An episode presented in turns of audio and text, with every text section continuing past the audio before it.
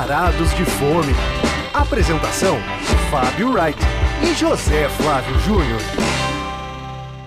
Ah, que delícia, cara! Que delícia, Fábio Wright! Edição 14 chegando na área, né, Zé? É isso aí, poxa, agora já é 7 mais 7. E hoje vai ter aquelas introduções, longas introduções, Não, nossas alguma introduções- batatada. Olha, nossas introduções nunca são longas, nunca passaram de Nenhuma batatada minutos, hoje? minutos. Não, tem mais batatada, mas eh, vamos. Depois a gente fala mais pra frente, não precisa gastar tudo agora. Batatada é o que não falta. A gente, aliás, a gente fala batatada, né? Só tem essa referência quem ouve o programa Ronca Ronca do Maurício Valadares. Lá eles têm um momento, momento batatada, que é quando eles se lembram de alguma batatada, alguma besteira que eles falaram em edições anteriores, e daí eles retomam e corrigem a asneira que eles falaram, com muita diversão, muito bom humor. Programa que é co-apresentado pelo Nandão e que a gente é muito fã, eu sou amigo do Maurício Valadares há anos. E o Fábio começou a ouvir o programa agora em janeiro e não perde uma edição, né, Fábio? Verdade. Vale muito a pena pra quem quer ouvir um programa de música. Tá também, igual a gente, eles estão Spotify, Deezer, todos os lugares. Só que lá o programa é de duas horas, né? Meia horinha que nem aqui não. Lá, Pois tipo, é é. uma viagem, vai até a parte funda da piscina. Pois é, Falar Zé. em viagem, falar em viagem, né? Na hora. Pois é, a gente resolveu fazer um programa diferente hoje, né? Companhia de viagem com. Não, na verdade, assim, a primeira parte do programa vamos falar de um lugar que, Em São Paulo. que inaugurou em São Paulo, que tem origem gaúcha. É. E na Depois- segunda, o nosso segundo prato vai ser um, um papo sobre um- um- experiências Gaúchos. gaúchas também, mas, É. mas Só que não em São aí, Paulo, aí é. como dica, dica de viagem mesmo, né? Sim, sim, sim. Bom, vamos começar então o nosso programa sobre Serra Gaúcha, vamos dizer assim, com o nosso primeiro prato. Primeiro prato. Que Pois- será? Pois é, então o gancho desse programa é o Galeto de Paolo, né? Que na verdade também ele antes era chamado de Casa de Paolo, algumas casas É. têm essa dominação, mas agora todas vão passar a se chamar Galeto de Paolo. E claro que muita gente vai falar Paulo em vez de Paulo. Pois é. Porque tem essa questão, vocês sabem muito bem, não vamos explicar, né? Pois é, o falando sobre o lugar, ele surgiu em 94 em Garibaldi, ali perto de Bento Gonçalves, em 94, então No quer Rio dizer, Grande do Sul. no Rio Grande do Sul, ou seja, é, vai fazer, tá, tá fazendo 25 anos já, já são 13 casas, 10 no Rio Grande do Sul, uma em Santa Catarina, e eles chegaram a São Paulo em 2017, ali na, no, no imóvel ali na Avenida dos Bandeirantes, né, que é sempre meio inóspita para restaurante, porque tem uma dificuldade de chegar, de estacionar o carro e tal. Sim. Mas agora, recentemente, em- no dia, precisamente no dia 23 de, de junho, eles inauguraram uma segunda unidade em Pinheiros, É. né? E na, enfim, que que quer dizer que eles estão vão realmente se expandir Claro. aqui e se transformar numa rede, né? Em São Paulo, Só um, possivelmente. um asterisco que você falou inóspita, né? E na verdade também, cara, curiosamente, aquela área da Pedroso de Moraes, onde eles se instalaram. A Não, não falei que era inóspita Pedro de Moraes. Não, a Bandeirantes, é que eu tô puxando Ah, tá. gancho. É porque ali também muitas coisas fecharam. Fechou a FENAC, fechou o Avenida Club, fechou o restaurante de tartar do Eric Jacan, fechou 2001. Agora eu tô, fui mais além, tá? Tô, tô pegando anos para trás. E o movimento que ali tinha às vezes à noite, agora rola na Cunha Gago, que a gente mencionou no programa anterior, no Loop e tal, que a Cunha Gago é uma paralela ali. Agora, a, aquela região ali. Então será Pedro de Moraes um grande mico? Então, Hum, tomara que não, porque aí seria um grande azar para bom, por sorte, o ende- por sorte o endereço deles, como fica na, na Pedroso com uma, com uma outra rua, então o endereço Esquininha. é uma esquininha, eles já usaram o endereço da, da outra rua como endereço Ah, principal. verdade. Agora, é uma casa grandiosa, bem ampla e que está acolhendo muitos gaúchos, viu? Se você for lá almoçar ou jantar, você vai ver que você vai ouvir um sotaque gaúcho nas mesas ao lado. Acho que muita gente tem memória afetiva e saudade desse tipo de comida que é servido lá. Então, a, a comunidade está frequentando bem lá a casa de Paulo, que é um sinal de sucesso, né? Sim. só para situar, né, fica na, na Pedroso de Moraes, ali perto do Instituto Tomiotaki, Ah, é, naquele sim. pedaço ali. E... Esse não fechou ainda. Segue lá com a carambola e tal. Pois é, e, e assim, e a casa obviamente segue, né, como, como quase todas que eles têm, essa, essa configuração, né, de ser um lugar sempre muito amplo, com mesas. Então, assim, é um lugar que dá para ir com a família, com turma de amigo, que, que tem sempre muitos, muitos lugares. Sim. E, enfim, tem até lojinha com produtos Ah, deles verdade. e tudo. Olha, e eu lembrei de uma outra coisa que fechou na região. O Rancho do Serjão também fechou. Mas voltando, voltando. Então, é, é a ceifadora, né? É, não sei porquê, porque é uma rua tão. É um espaço, é um lugar tão agradável, né? De São Paulo. Ali, ali é.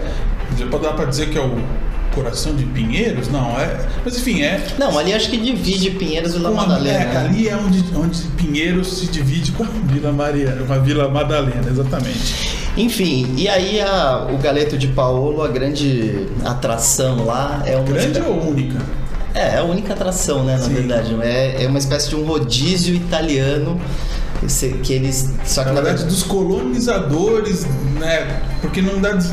Não é que você vai na Itália que você vai conseguir uma sequência daquela em qualquer lugar. Sim, é uma coisa Aquilo que ali é a comida foi típica dos imigrantes italianos no sul do país. Que, que, que são principalmente da região do Vêneto. Ah, E, enfim, e, e isso virou uma tradição, né? Que a gente vai falar disso como depois como é exatamente, mas assim, é uma, é uma tradição em muitos lugares ali da Serra Gaúcha, de ter essa sequência, né? Que chama também, É. chama também de sequência italiana e É. tudo. que Mas consiste? A gente vai ter que falar agora. Sim, a gente vai falar exatamente. Prato assim, a prato. no- é, prato a prato. Mas assim, é, é tudo trazido.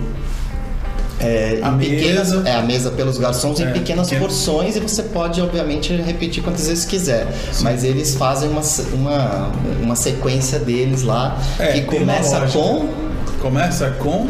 ah, deixa eu só falar antes disso.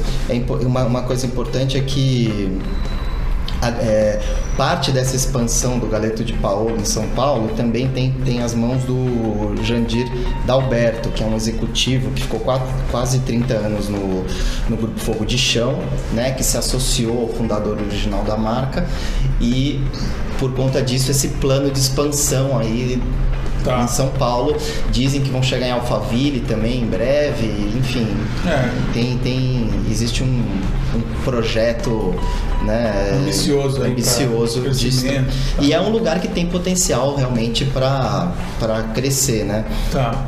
E aí, voltando, eles começam então o, a sequência italiana deles com Com.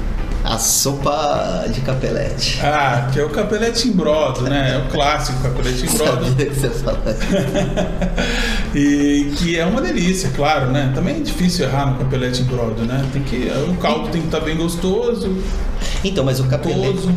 Então, mas o capelete deles, é, eu tava pesquisando que ele é recheado com carne de frango e bovina, Um mix de carnes. Mix de carnes. E assim, e ele é, e em muitos capelete em brodos por aí, né? Às vezes o capelete tem aquela massa pesada, o capelete é muito o grande e capelete tal. deles é um capeletinho. É, um capeletinho, né? Então, assim, eu acho que aquilo dá, um, dá uma atração a mais, assim. É. Porque ele é um, é um capelete mais, mais delicado, ele não é tão, tão pesado, a massa. É bem fácil de comer, É. assim, bem simples, né? E num caldo, um caldo bem clarinho, assim, Sim, né? Mas com gosto de galinha. É, e bem, e bem saboroso. Então, quer dizer, começa, começa bem, Bem, né? é. O- Aí você já pode pedir as polentas, tanto a frita quanto a brustolada. Que brustolada seria ela assada na. Não, ela é chapeada. Chapeada, chapeada, acho que seria. um- É, o certo seria falar chapeada. São dois tipos de polenta. Aí tem o, o queijo prato adorê, É. que também é uma, é, é uma delícia. Pra quem gosta de queijo prato, adorei. é só queijo prato, adorei. Não tem por que falar nada disso. Usar implica com queijo, cara. Tudo que vai Às queijo. vezes eu acho meio inútil, mas enfim, tudo bem. E enfim, ele serve uma salada comum. Ah, essa. Ah, como? Aquela salada Não, mas a comum. que vale a pena é a radite, né? Que eles chamam de radite, na verdade, o que a gente chama de almeirão. Na verdade, tem dois tipos de almeirão e eles usam é, um específico que eles mandam trazer, inclusive, né? Que vem, que vem do sul. Vem do sul. Mas, e, e, e, e que é servida com, com cubinhos de bacon. Ah, é, claro. Tem que ter o bacon para dar aquela. aquela gordurada, não sei como chama. dar aquela contrabalanceada. Aquela italianada. Aquela italianada, é, exatamente. E aí, tem, que mais temos? Não, não parou por aí, gente. Ainda vem uma Não, e- salada de batata, Ah, que eu adoro. batata também. É que aí é a, é a influência alemã. para quem viaja para o sul, a gente fica muito dividido. Geralmente você está numa cidade que ou ela tem é, influência alemã ou tem italiana, né? Mas às vezes essas culturas se fundem, né? Porque é. até eles dizem que os alemães chegaram e ficaram na- nas planícies e tal, e depois os, empu- acabaram empurrando os italianos para os lugares de mais morro, de mais montanha, né? E aí isso influenciou também no, no jeito que as cidades são e tal. Mas enfim, eu- esse, o de Paulo, se tiver alguma coisa com alguma influência alemã, é no máximo na salada de batata, porque é bem. É um, um lugar bem italianado, vamos dizer Sim. assim. E assim, é bom a pessoa não, ir- não se empolgar muito no início, né? Porque. Que sequer chegou o prato principal. Pois é, sequer, sequer chegou o galeto, né? Que aqui a gente vai. Podemos fazer uma pequena divagação sobre o galeto, que eu É. adoro esse tema.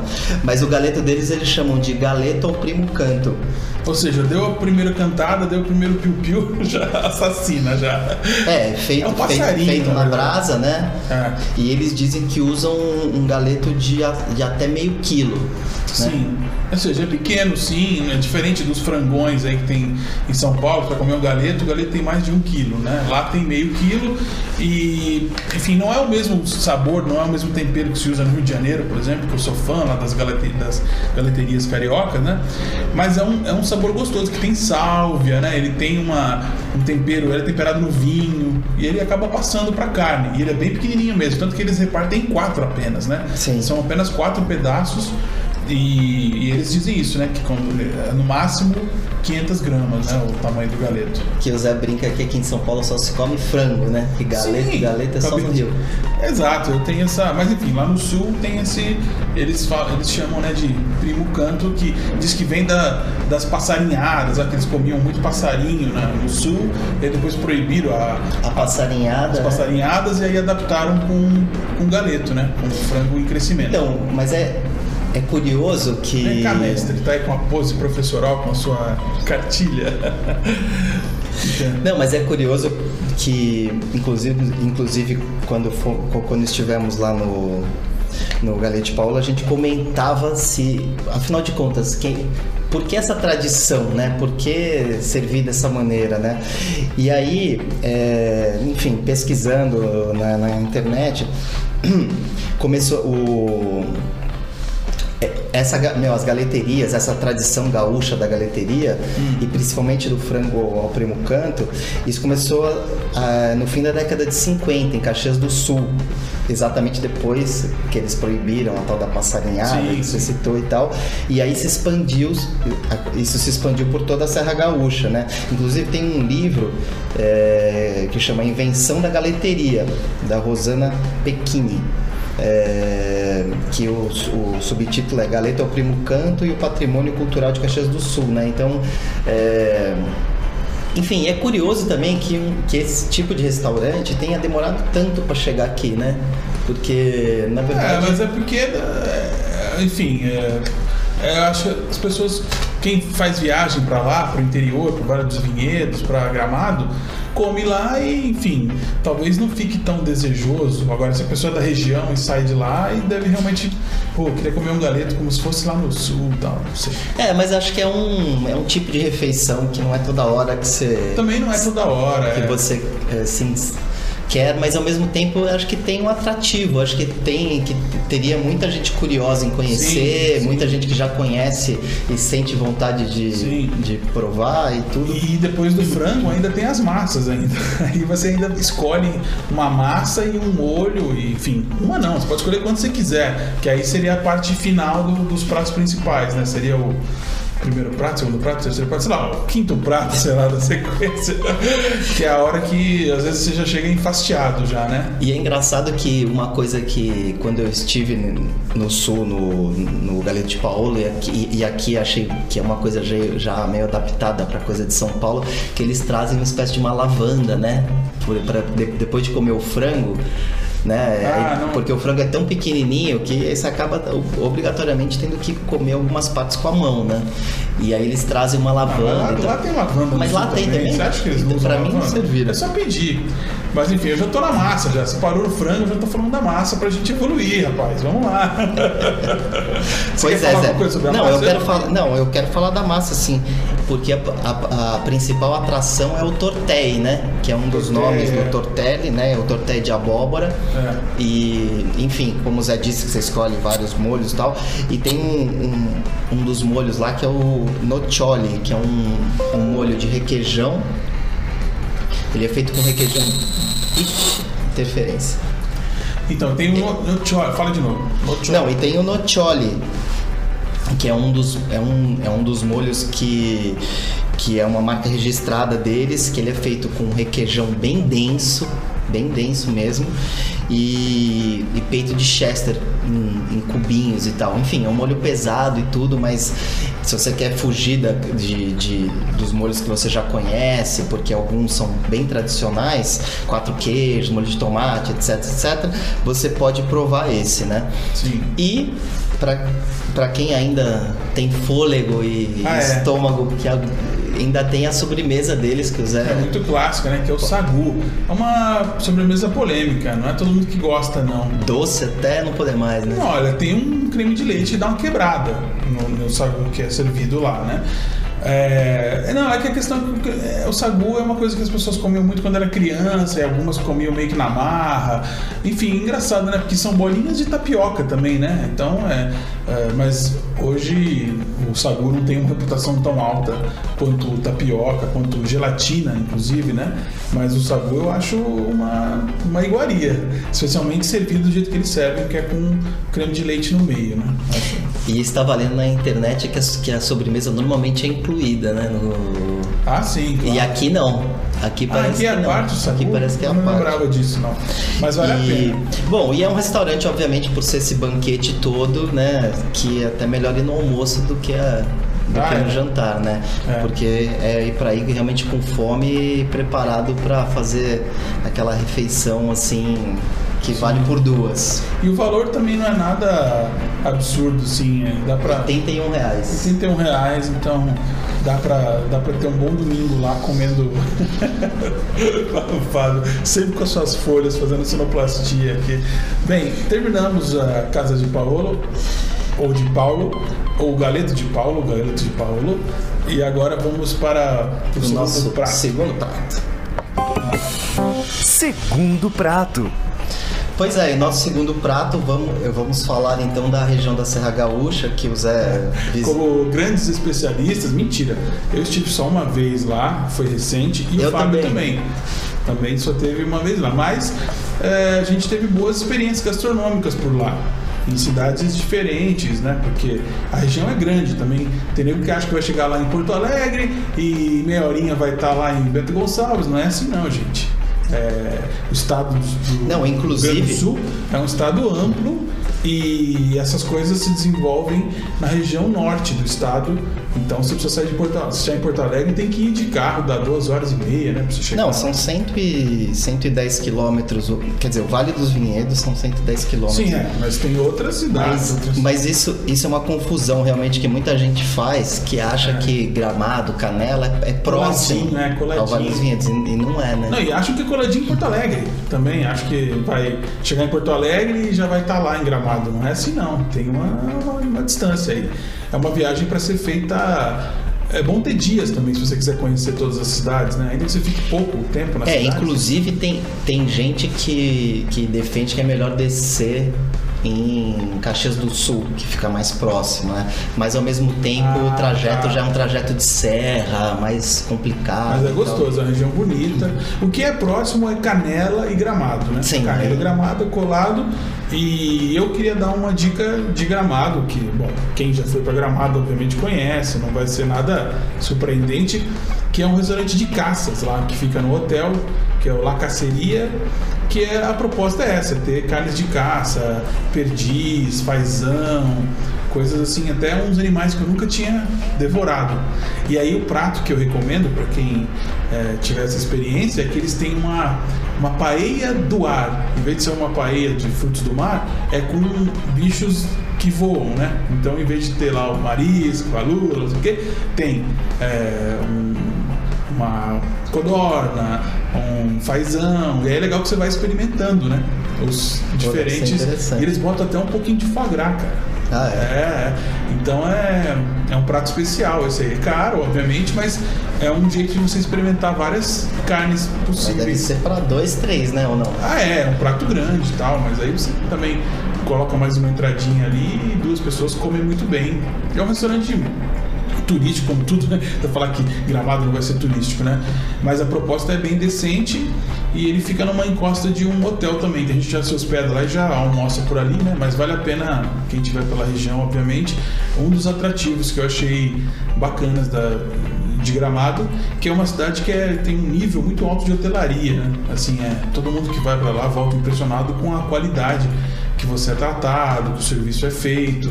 Não dá nem para comparar com outras regiões do Brasil, como o Nordeste, que às vezes é- pode ser mais avacalhado, né? Ali eles têm uma expertise mesmo no, no assunto. Você também ficou com essa impressão, boa impressão, Sim. né? dos Não, na lugares? verdade a minha, a minha dica, na verdade o meu interesse foi mais focado no Vale dos Vinhedos, né? Por ser é, pouca gente se dá conta, né? Mas ali é uma das maiores concentrações de vinícolas da América do Sul, né? A gente Com certeza. porque a gente fala sempre assim, Mendoza, né? Fala também nas vinícolas do Chile e às vezes não dá tanta atenção às, É. às nossas aqui, né? E, e assim, várias coisas interessantes, né?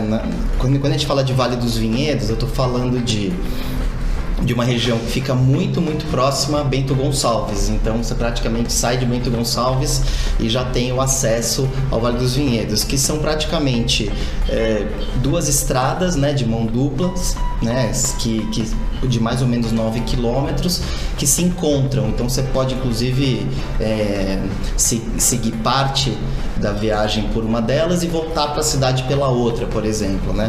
E enfim, e as vinícolas estão todas ao longo, né, dessa, dessas estradas. Então, quer dizer, é muito bem, muito bem sinalizado. Se você quiser até desligar o GPS, é facílimo de encontrar as vinícolas.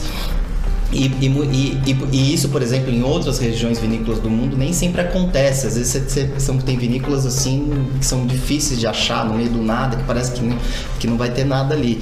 E lá não, é tudo, tudo fácil, né? E, e- Bem aí- legal isso. e você já tem uma rede, você já tem uma, um- uma rede hoteleira aí de restaurantes no próprio Vale dos Vinhedos, né? O que facilita muito. Enfim, e claro que não dá para deixar de conhecer, por exemplo, as vinícolas né, de grande porte, como a Chandon, a Miolo, a Casa Valduga, que o complexo enoturístico da, da Casa Valduga realmente é impressionante, assim, impressionante. Eles têm a maior cave de espumantes da América do Sul Com e certeza. uma das maiores do mundo. Com certeza. E realmente as instalações são, são incríveis. E uma coisa que eu lembrei de você, que próximo à Casa Valduga tem a, a Casa da Madeira, que tem um restaurante que eles servem, que a especialidade é codorna, Ah, e um restaurante su- super charmoso. E aí, e parte das instalações é um showroom com todos, todos, todos, todos, todos os. As geleias. Todas as geleias, as pimentas, os chá prontos. Tem- meu, agora eles lançaram até uma linha de produtos de beleza com os componentes do vinho e Ah, tal. com certeza. É. Sabia que chegou a ter uma representação aqui, perto da, da adega lentejana, ali do, lá no Campo Belo, no Brooklyn ali. Brooklyn, Chegou Brooklyn. a ter uma representação de produtos das, da, da Serra Gaúcha. Eu cheguei a comprar coisa lá, cheguei a comprar uma geleia Ah, é? da- dessa marca. Poxa, a geleia de caqui deles é Ah, é, espetacular. é, uma delícia mesmo. Essa especialmente. Enfim, aí voltando a falar das, das, das vinícolas, estava citando as grandes vinícolas, mas assim, o grande barato lá é você ir, obviamente, nas pequenas, né? Onde muitas vezes você já você conversa diretamente com o produtor, se você já entende um pouco de vinho, ele, ele, eles podem, enfim, abrir às vezes uma garrafa especial para você ali. Eles- todas elas têm degustação, mas assim, imagina, ali é um lugar que você precisa de carro, então não tem como você fazer degustação em todas as vinícolas. Então, A não ser que você cuspa o vinho. é, dá pra fazer assim também. Mas às vezes na frente do produtor fica sempre aquele Constrangimento. aquele constrangimento. Mas assim, os grandes especialistas realmente eles eles eles cospem o vinho, né? Mas ali aí eu citaria, por exemplo, a Angeben, que é uma vinícola muito autêntica de lá, a, a Larentz, a, a Pisato, eh, a Milantino, Dom Laurindo, eh, obviamente vou- me esquecer de outras boas também, mas enfim, é muito fácil também você descobrir quais são as melhores vinícolas. Tem que tomar cuidado que em algumas épocas do ano elas fecham na hora do almoço, então é, tem, tem esse detalhe. E assim, e todas as vinícolas elas fecham, elas fecham às 5 da tarde Tá de bom tamanho. ou no máximo às 18 horas. Então, se você puder ficar já no Vale dos Vinhedos, é que eles não têm uma oferta hoteleira tão vasta assim, são poucos hotéis ali. Mas se você já puder ficar ali, é melhor, porque aí você já vai, vai pro hotel e tal, espera um pouco e por quê? Porque os principais restaurantes eles também ficam nessa, nessa área rural e não lá em Bento Gonçalves. Porque obviamente ficar em Bento Gonçalves te obriga a, quando termina a visita das vinícolas voltar até Bento para esperar de repente um a hora do jantar e tal e ficando no Vale, no vale dos Vinhedos você esse intervalo fica fica fica com fica melhor, né? Claro. E enfim, e ali tem muitos restaurantes interessantes também. Tem um que chama Mama, Mama Gema.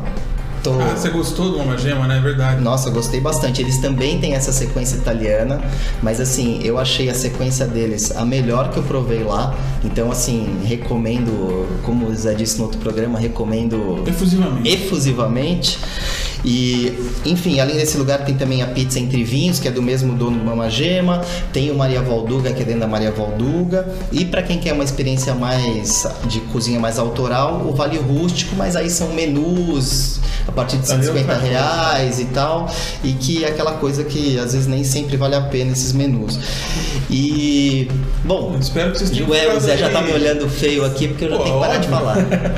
Já demos muita dica. A pessoa pode fazer aí um roteiro só se baseando no Varados de Fome. Deixa eu só falar uma última coisa. Mais uma coisa. que tem uma uva muito difícil de, de encontrar vinhos com ela, varietais, que chama Teroldego, que é uma uva típica do Trentino, né? Ah. No norte da Itália, que quem puder...